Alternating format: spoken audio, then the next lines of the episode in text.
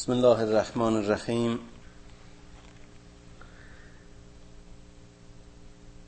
برای اینکه ربط آیات و سخنان ما محفوظ بماند از یکی دو آیه قبل به یکی دو آیه قبل برمیگردیم و از اونجا ترجمه را آغاز می‌کنیم. گفتیم که و یعلم الذین یجادلون فی آیاتنا ما لهم من محیص. اون کسانی که در آیات ما منظور آیات خداست جدل می کنند اینها از قهر و عذاب خدا مفر و نجاتی ندارند. فما اوتیتم من شیء. بدونید که فما اوتیتم من شیء فمتاع الحیات الدنیا و ما عند الله خیر و ابقا للذین آمنوا و علی ربهم یتوکلون. اون چیزهایی که نصیب شما شده است اون چه که امروز در دسترس شماست اینها همه متاع دنیایی هستند.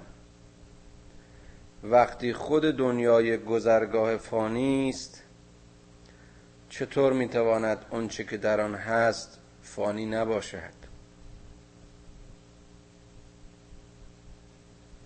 وقتی عمر شما نسبت به عمر این هستی لحظه و لمعه بیش نیست دستاوردهای شما در طول این عمر در قیاس با اونچه که گذشتگان و آیندگان به دست خواهند آورد چقدر ناچیز است و چقدر زود گذر.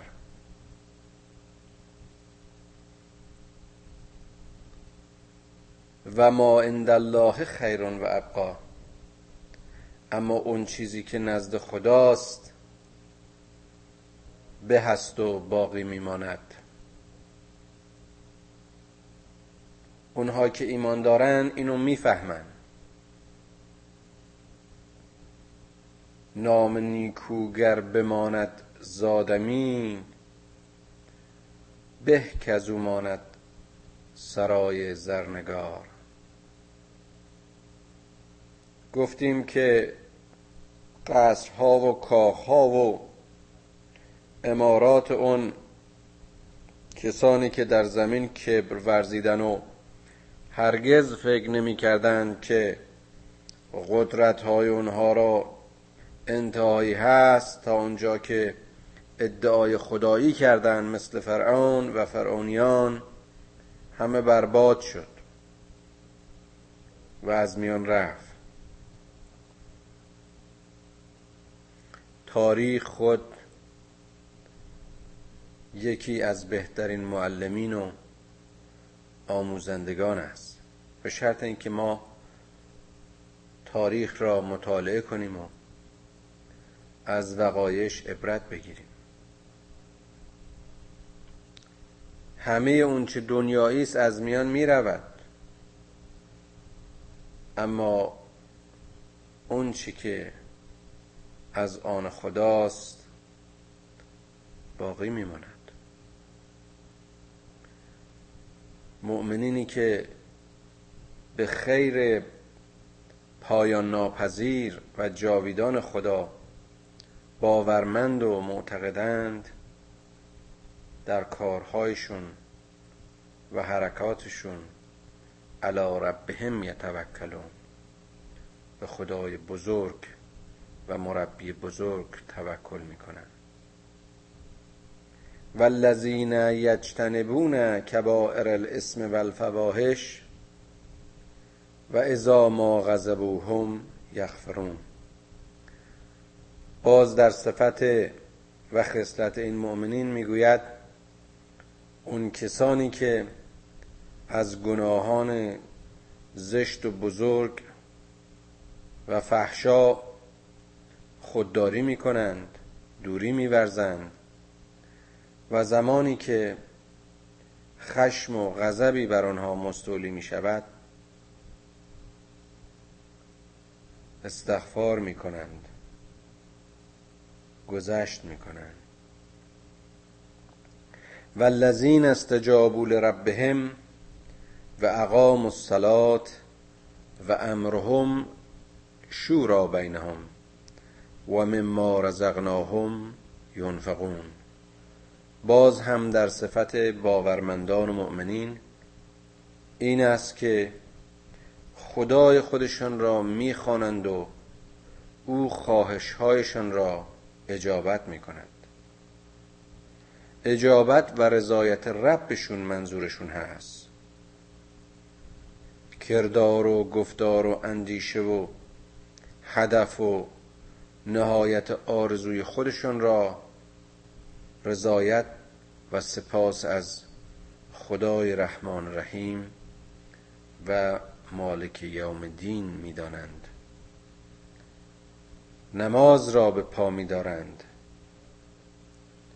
برای وصل به خدا قیام می کنند این اقام الصلات اقامو از ریشه برخواستن و قیام کردن و به پای داشتن است.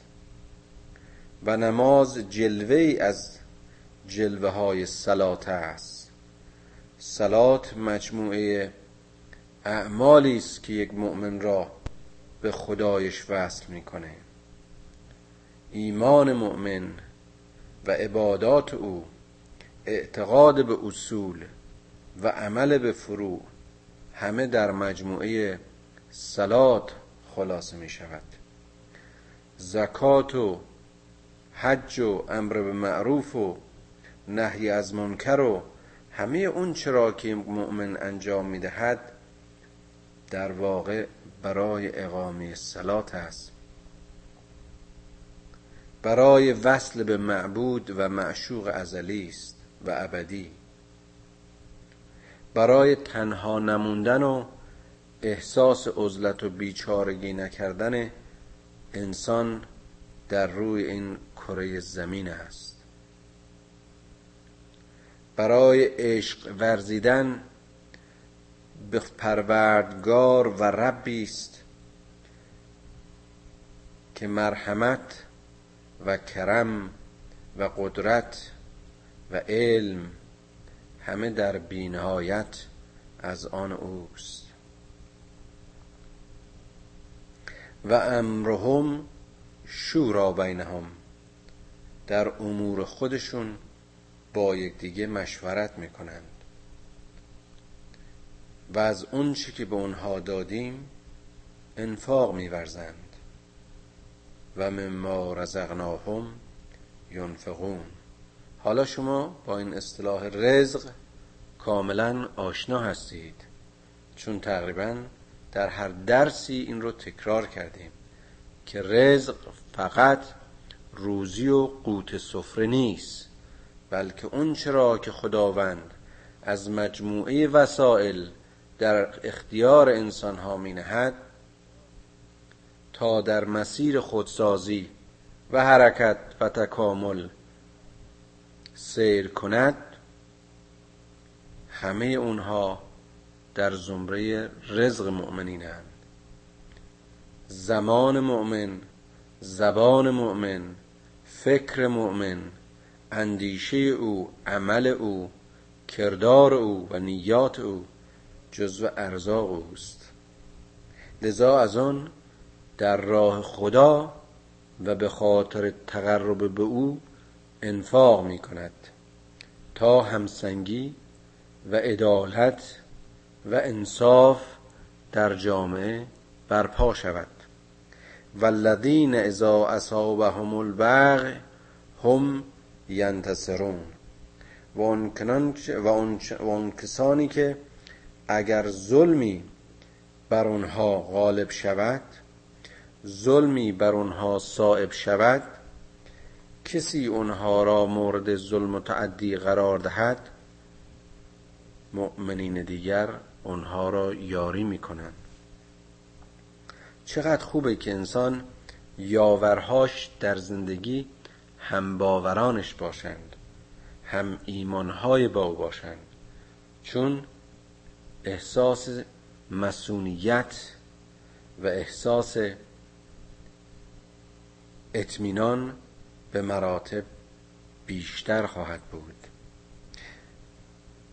و جزاء سیعت سیعت مثلها فمن عفا و اصلح فجره علی الله سزای هر بدکاری عملی است نظیر همون اما کسی که ببخشد و صلح کند اجر و مزد او نزد خداست. انه لا یحب الظالمین. ببینید چقدر این آیه و این فرمان خداوند برای برقراری صلح و برای بزرگواری انسانها و گذشت و ایثار چه میان مؤمنین چه اصولا در جامعه کمک بزرگی خواهد بود. درسته که اگر کسی به شما بدی کرد. شما حق دارید که نظیر اون رو به او بازگردانید. اما اگر بخشیدید و گذشت کردید همون کاری که خدا در حق گناهان شما می‌کنه اجرتون با اوست. چه بسا اتفاق میافتد که در این انتقام و انتقام جویی وقتی انسانی در مقام خشم برمی آید سعی می کند که مرحله انتقامی او شدیدتر از آن ظلمی باشد که به او و یا طایفه او رسیده. و معمولا هم همینطوره. و اگر قرار باشد که واقعا انتقام به این شکل صورت بگیرد می‌بینیم که جامعه دچار چه نوع بیثباتی و تخریب و وحشت و ناآرامی خواهد بود. و ظلمی ظلمهای دیگر را بنیانگذاری خواهد کرد و پیریزی خواهد کرد. این است که خداوند به بخشش و عفو دعوت می کند زیرا که او ظالمین را دوست ندارد. ولمن انتصر بعد ظلمه فاولئک ما علیهم من سبیل. میگه هر کسی که درخواست کمک کرد برای انتقام یاری طلبید از مردم بر او هیچ گونه به اصطلاح نیست. یعنی این حق اوست که اگر ظلمی بر او رفت از همباوران خود بخواهد که برای رفع ظلم به او کمک کنند. انما السبیل علی الذین یظلمون الناس و یبغون فی الارض بغیر الحق اولئک لهم عذاب علیم. مؤاخذه و به اصطلاح کیفر برای کسانی است که در حق مردم ظلم می‌کنند و بر روی زمین تغیان می‌کنند به غیر حق.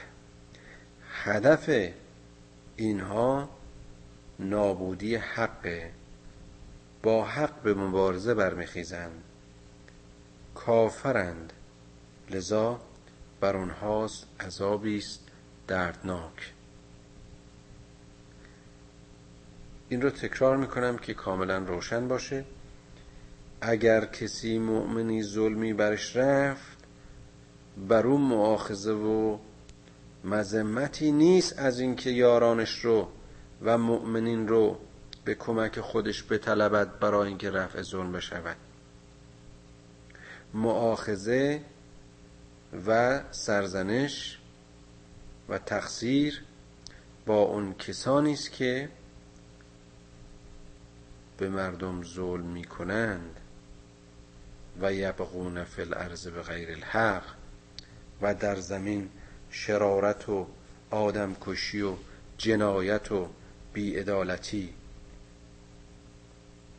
به راه میاندازند. اونهایی که برایشون عذاب علیم وعده داده می شود باز هم در ترجمه و معنی این عذاب علیم قبلا اشاره کردم که این عذاب فیزیکی نیست. عذاب دردناکی است که درمان ندارد.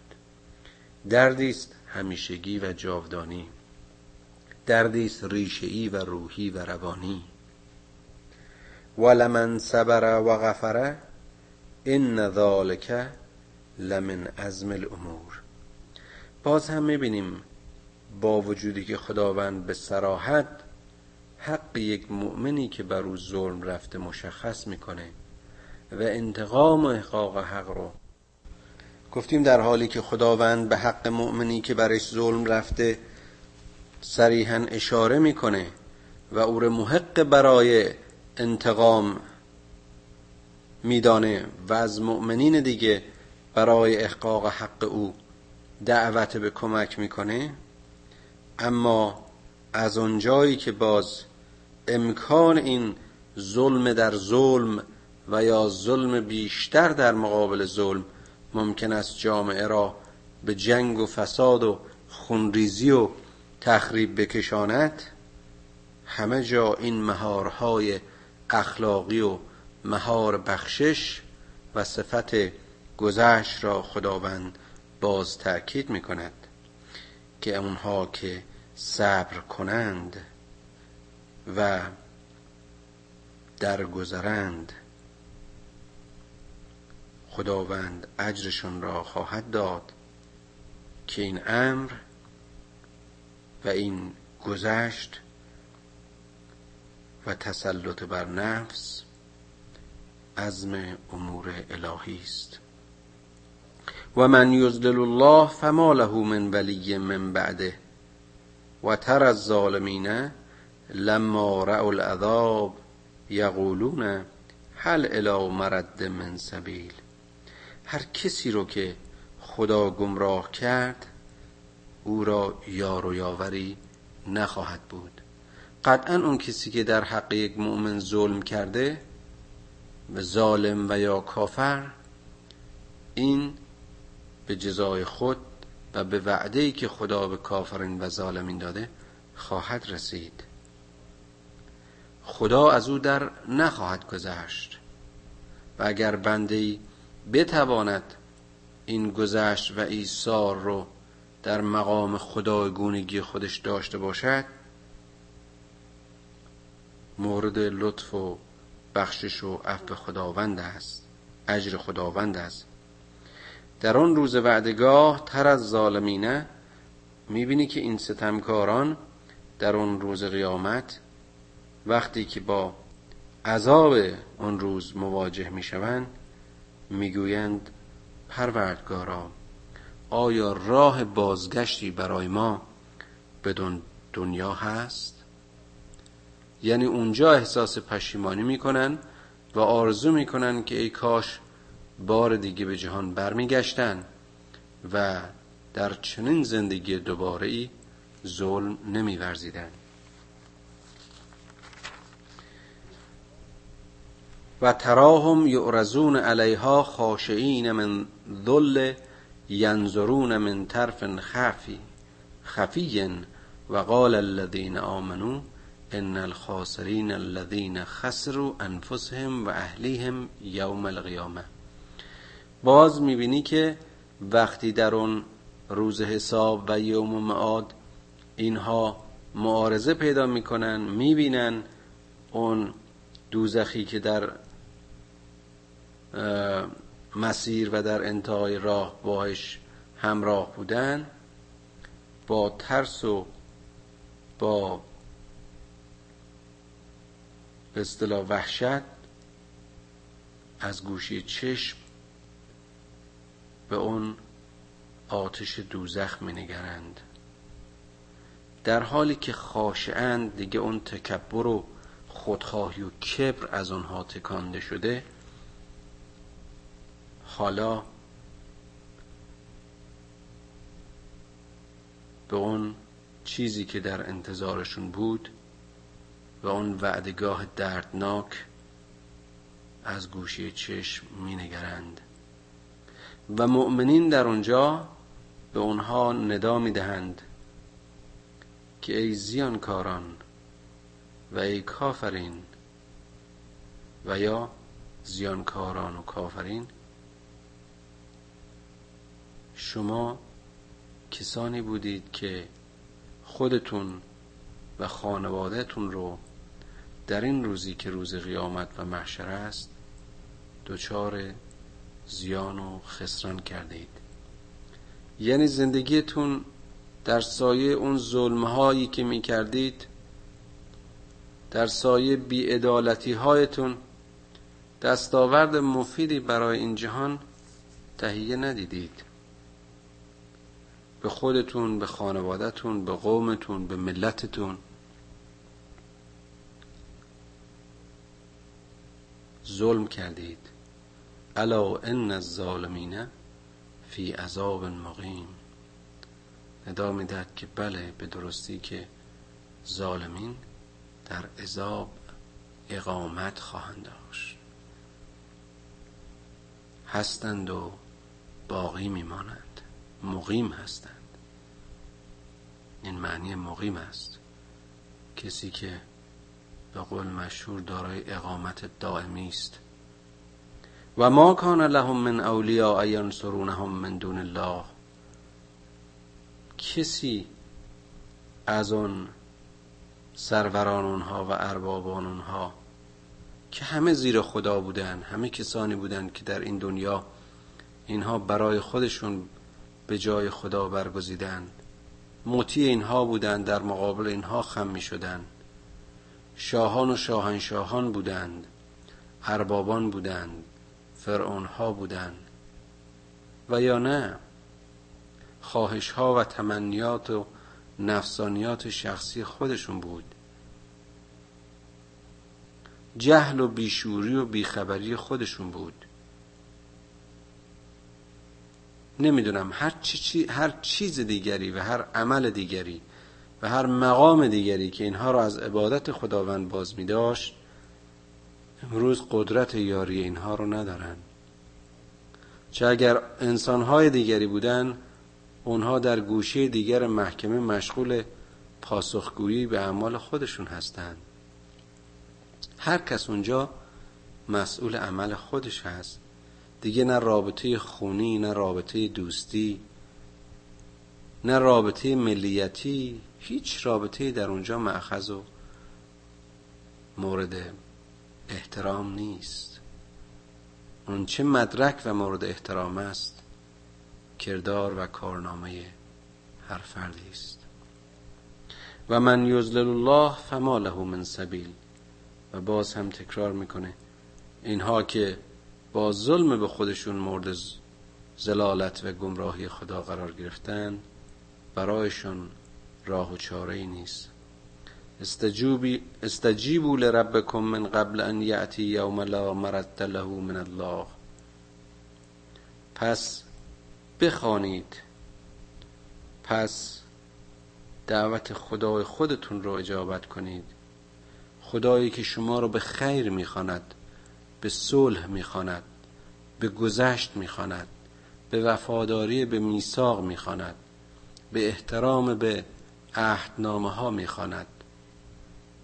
به برادری و اخوت و یگانگی انسان ها می‌خواند.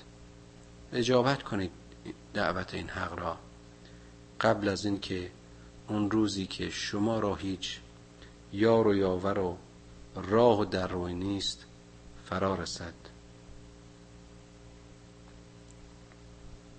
مالکم مالکم من ملجع یوم اذن و مالکم من نکیر. شما در آن روز ملجع و پناهگاهی نخواهید داشت و مالکم من نکیر و نمی‌تونید کرده هایتون را انکار کنید. چقدر جالب است. اونجا دیگه دروغ و سیاست و به اون معنی که ما امروز از سیاست می‌دونیم. دو پهلویی جا و مکانی ندارند یکی از خوبی های اسلام و قضاوت اسلامی و ارزش های اسلامی این است که در این بیان و زبان قرآن افراد در دو گروه و بیان افراد در دو گروه تقسیم بندی می شود یا صادقند یا کاذب. چیزی به نام پلیتیک چیزی به نام حد وسط بیان نمی شود جا ندارد. شما نمی‌تونید در آن روز گفتارتون رو و کردارتون رو انکار کنید. همه چیز بر اعمال ما شهادت خواهند داد. ان السمع والبصر والفؤاد اولئک کان عنهم مسئولا. همه چشم و گوش و هرچه عضو دارید اینها به بیان خواهند آمد و شهادت خواهند داد. رزو فما ارسلناک علیهم حفیظا. ای رسول ما تو اینها رو تو این بدیهیات رو تو این امور ساده رو تو این احکام رو به اینها بگو. اگه پذیرفتن؟ که خود را هدایت جستند. و اگر نجستند وظیفه تو چیز دیگری نیست. ما ارسلناک علیهم حفیظا ما تو رو نفرستادیم که وکیل وسی اونها باشی. کار تو این نیست که اگر اینها نپذیرفتند به زور و به جبر بخوای به اونها بقبولانی. ان علیک الا البلاغ. ان علیک الا البلاغ. کار تو این است که فقط به اونها ابلاغ کنی. لیس علی الرسول الا البلاغ المبین. اون هم یک بلاغت و رساندن پیام آشکار واضح بدون هیچ گونه خدشه و تردید و دو پهلویی حکم خداست. اگر راه خدا را پذیرفتی اگر از خدا مدد خواستی اگر بنده خدا بودی رستگاری. اگر بنده نفسانیات و بودهای ساختگی و سنمهای زندگیت بودی مردودی. و انا اذا ازغنا الانسان منا رحمتا فرح بها هر وقت که ما یک بخششی یک خوشی و بختی به قول مشهور به زائقه این انسان میرسانیم خوشحال میشه. و ان تصبهم سیئتون به ما قدمت ایدیهم فان الانسان کفور. وقتی هم که مصیبتی به این انسان واقع میشه مصیبتی که حاصل دست آورده خودش بوده به ما قدمت ایدیهم اون چیزی که دست آورده خودش بوده حالا کف میورزه. یعنی اون چرا که از نعمت و خوشی و برخورداری از این دنیاست به حساب کارهای خودش می‌ذاره به حساب تلاشهای خودش می‌ذاره و شاد و خوشحال و رقصانه. اما اون وقتی که مصیبتی در نتیجه برنامه های غلط و فکر غلط و یا تصمیم غلط خودش که حاصل دست آورد و فکر خودش نصیبش میشه اون وقت به خدا کف میورزه. این انسان انسانی که خود خدا تشریح می‌کنه. به چنین شکلی کفور هست. لله ملک السماوات والارض یخلق ما یشاء یهب لمن یشاء اناسا و یهب لمن یشاء الذکور. چقدر زیباست که این مالک ارز آسمان مالک آسمان ها و زمین هر چیزی رو که بخواد خلق می‌کنه. هستی از آن اوست. ما به او نگفتیم ما رو به چه شکل بیافرین. ما به او نگفتیم که این هستی رو به چه شکل خلق کن. ما محصول اراده او هستیم. لذا هر چی که می‌خواهد خلق می‌کند. یهب لمن یشاء اناسن به هر کس دلش بخواد دختر میده. و یهب لمن یشاء ذکور هر کسی رو هم که بخواد پسر نصیبش می‌کنه. چقدر جالبه. می‌بینید از مجموع داده هایی که ممکنه یک کسی در زندگی داشته باشه این اشاره به این سادگی و محسوسی رو برای نوع انسان مثال می‌زنه. او هرچه بخواد خلق می‌کنه. اون به هر کسی هرچه بخواد میده. زن و مرد بودن یا دختر و پسر بودن اون چیزی است که از نتیجه بخشش های اوست. او یزوجهم زکران زکرن زکرنن و اناثن و یجعل من یشاء عقیما انه علیم غدیر و یا اینکه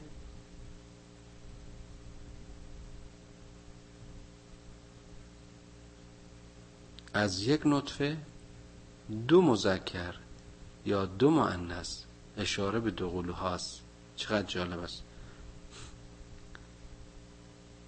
قرار می‌دهد و در بعضی رحمها هیچ. اونها را عقیم می‌کنه. چقدر باز هم زیباست این بیانات ساده که و اشارات بسیار بسیار عمیقی که از نظر علمی و فیزیولوژی و اناتومی و مکانیسم های باروری بارها میشه ساعتها میشه درباره همین آیه صحبت کرد. اینکه بدونید که در اختیار شما نیست. این سرنوشته این جنین و باروری و مذکر و مؤنث بودنش مرد و زن بودنش یا یکی یا چند تا بودنش یا اصلا نبودنش به دست اوست. انه علیم قدیر. علم او هم. علم اون هم. علم آفرینش. که آفرینش تو انسان جزئی از همه این آفرینش است از آن اوست و قدرت این خلقت خاص اوست. حالا با این جابجایی نطفه ها و ارز کنم که روش های مختلف علمی و تکنیکی و فیزیولوژی که این روزها دانشمندان محقق در این رشته روش کار می‌کنن با وجودی که خود اون دانشمندان در حین و عین عملشون به خلاقیت خداوند و به ارز کنم که کاری که می‌کنن در نهایت خشوع تواضع می‌دونن که تنها یک کار انتقالی می‌کنن نه یک کار خلقتی. اونها نطفه ای رو به وجود نمی آورن اونها نطفه ها رو منتقل می‌کنن. شرایط باروری رو مهیا می‌کنن. اما نطفه آفرین نیستند اما مردم عادی و اون کسانی که نمی‌فهمند و یا به این داده های علمی به دید سطحی می نگرن فکر می‌کنن که بله انسان ها یا و یا علما موفق شدن که موجود زنده خلق بکنند و یا اینکه کسی را که قدرت باروری نداشته است او را از مسیری که باید بارور می‌شد بارور کنند و هرگز چنین نیست. و ما کان لبشر ان یکلم الله الا وحیا او من ورای حجاب او یرسل رسولا فیوهی بدنه ما یشا و انسان قادر نیست که با خدای خودش مستقیم صحبت کنه مگر به وحی و یا از ورای حجاب از طریق ملائک و ملکوت جهان و یا از طریق رسولانی که به اونها وحی شده است. که او انه علی حکیم. خدا اینقدر مقامش متعالی است و حکمت او آنچنان حکیمانه است. که ما به عنوان انسان در موقعیتی نیستیم که بتوانیم در محاوره مستقیم با این خدا باشیم.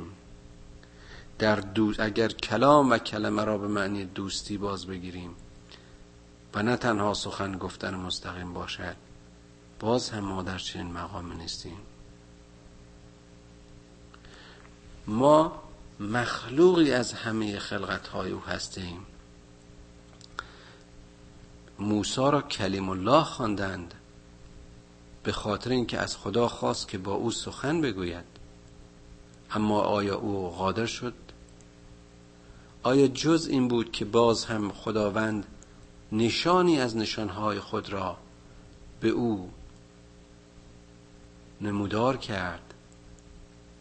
و از طریق اون نشان بود که خداوند موسی را مخاطب خود قرار داد.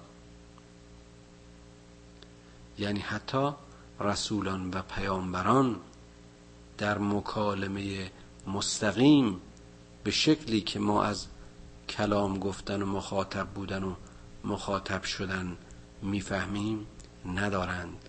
آنها از طریق مثل هر انسان دیگری از طریق وحی و یا از طریق ملائک و یا ملائک خاصی که پیام را بر آنها نازل می کردن قادر به صحبت با خداوندن این باز جالبه که ما در باب وحی قبلا صحبت کردیم. وحی مسئله است و امری است از امور خدا. امر خداست. در آفرین شهر آفریده خداوند فرمان حرکتی و به اصطلاح نقش آفرینشی اون پدیده و یا موجود را در او امر کرده است. کما اینکه در مورد انسان با دمیدن روح خود در کالبد خاکی انسان او را به وظیفه خلیفت اللهیش در زمین معمور کرده است. در مورد حیوانات من باب مثال به خصوص این حیواناتی که در قرآن سرفصل قرار گرفتند و بهشون اشاره شده مثل زنبور، مورچه، انکبود و نظار اون می‌بینیم که چطور به زیبایی در این صوری که مربوط به این به اصطلاح سوره هستن خداوند راجب چگونگی وحی به این موجودات اشاره می‌کنه که اون زنبور اون خانه شیستلی خودش رو با اون مهندسی اولیه‌ای که در فطرت اونها گذاشته شده اینها می‌سازند و به جمع آوری اصل از شهد گلها می‌پردازند و یا مورچگان در آن مقام و اندازه کوچکی که دارند از طریق دستگاه های بسیار بسیار حساس بویاییشون طعمه و یا غذای خودشون رو پیدا می‌کنن و مسیر و راه زندگی خودشون رو ارز کنم که طی می‌کنن و برای خودشون خانسازی های با طرح و برنامه های خاصی که مخصوص زندگی این موجودات ریزه تحریزی می‌کنن. همه اینها اون فرمول و یا کدی است که در خلقت در وجود اینها به قول ما و به قول اینها کده شده نقش شده نقش بسته. این وحی است. اگر انسانی در مقام خلوص از همه آلودگی ها و همه اون چیزهایی که او رو از خدای خودش به دور می‌کنه بر بیاد که ما اینکه پیامبران ما به چنین مرحله رسیدن اون وقت می‌تونن وحی خدا را بشنون و وحی خدا را بگیرن. یعنی بر آنها نیز وحی خواهد شد. بر حال چون این توضیح قبلا مفصل داده بودم اینجا فقط اشاره کردم. کذالک اوحینا الیک روحا من امرنا. و اتفاقا ببینید یکی از زیبایی قرآن این است که شما وقتی راجع به یه چیزی و در یه آیه بحث می‌کنید بلافاصله با آیه بعدش اون رو به زبان ساده تری توضیح میده و میگه و این چنین خداوند وحی خودش رو بر شما نازل کرد و امر ما و روحی که بر شما در شماست این بخشی از امر من است. کذالک اوحینا الیک روحا من امرنا. ای بشر ما بدین گونه روح شما را در شما نازل کردیم و یا این امر را بر شما قرار دادیم. ما کنت تدری مل کتاب و ولل ایمان ولکن جعلناه نورا نهدی بهی من نشاء من عبادنا. و از آن پس که این وحی به تو برسد نمی‌دونستی که کتاب خدا چیه و ایمان کدامه قانون شرط چیه. اینجا البته اشاره مخصوص است به نزول قرآن. و به رسول خدا محمد صلی الله علیه و آله و سلم و یا سایر رسولان دیگه که صاحب کتاب بودن.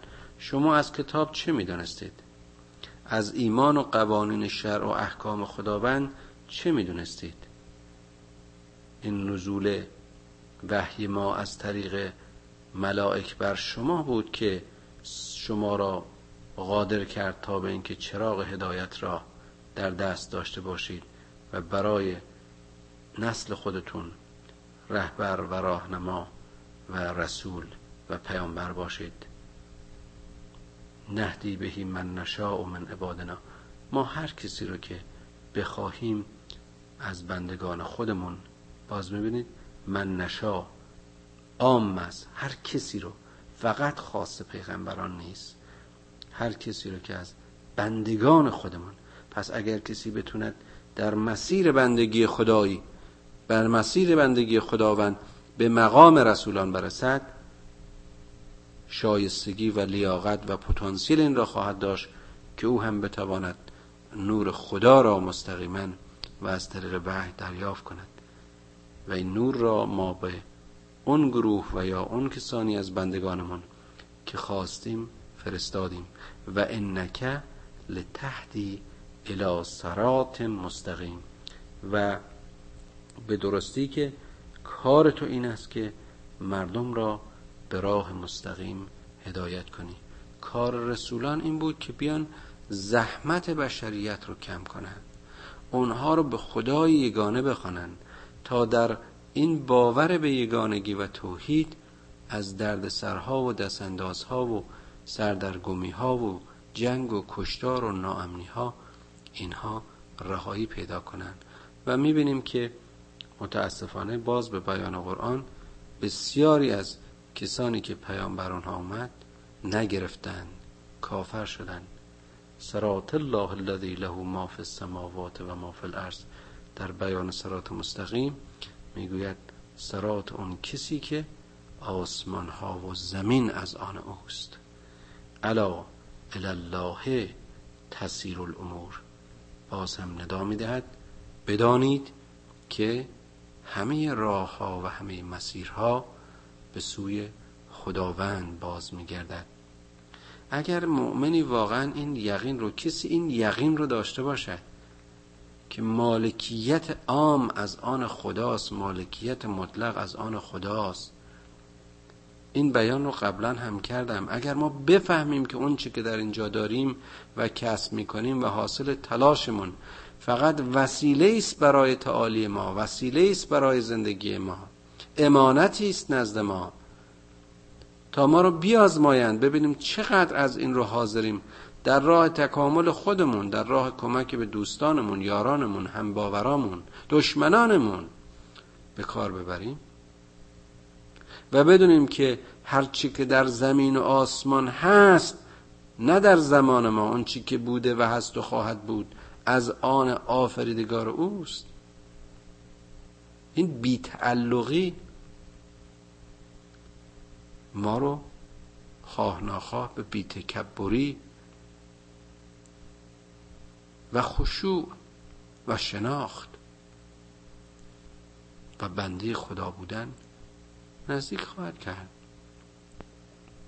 منطقه ارز کردم بارا مشکل درک این بدیهیات است. ما دیدیم که هر کسی که از این جهان رفته از چیزی با خود نبرده ما دیدیم که اموال فیزیکی این جهان در این جهان خواهد ماند و حتی تن فیزیکی ما و جسم ما نیز خاک و نابود خواهد شد. ما شاهد مرگ پدران و دوستان و همسایگانمون و خیشانمون و پیرانمون بودیم. اما باور نمی کردیم که ما هم رهگذر همین راهیم. والله خیر و ابقا. تنها چیزی که میماند خداست و سرچشمه خیر هم اوست. ما به میزانی که عمل خیر در این رهگذر و این منزل کوتاه انجام داده باشیم دستاوردهای مفیدی برای زندگی جاودانه اون جهانیمان دست و پا کرده الا الله تسیر الامور. بدانید که مسیر انتهای ارجاع همه امور و همه راه ها به سوی اوست. امیدوارم که این زیبایی های قرآن رو خودتون درش تعمق کنید. امیدوارم که به این گفتار ما که اغلب ناقص و گاهن اشتباه.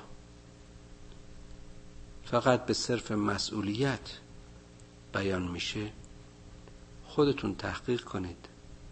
مفاهیم درستتر و معانی عمیقتر را از این برداشت کنید.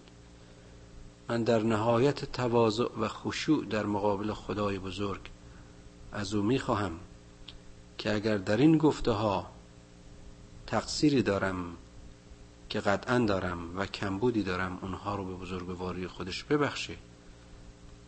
و اگر این کار رو انجام میدم من نه مفسر قرآنم نه مترجم قرآنم. تمام عمر من و تلاش من برای این بوده است که در مسیر علمی خودم طبیب خوبی باشم.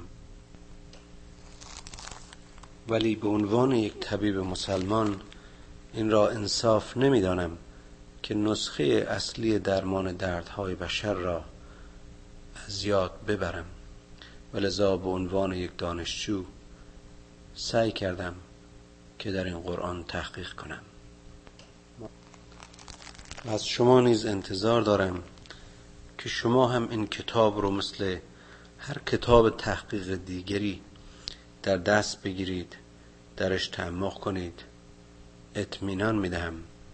که بسیاری از پاسخهای آن را پاسخهای خودتون را در جریان تحقیق این کتاب خواهید یافت. امیدوارم که موفق باشید.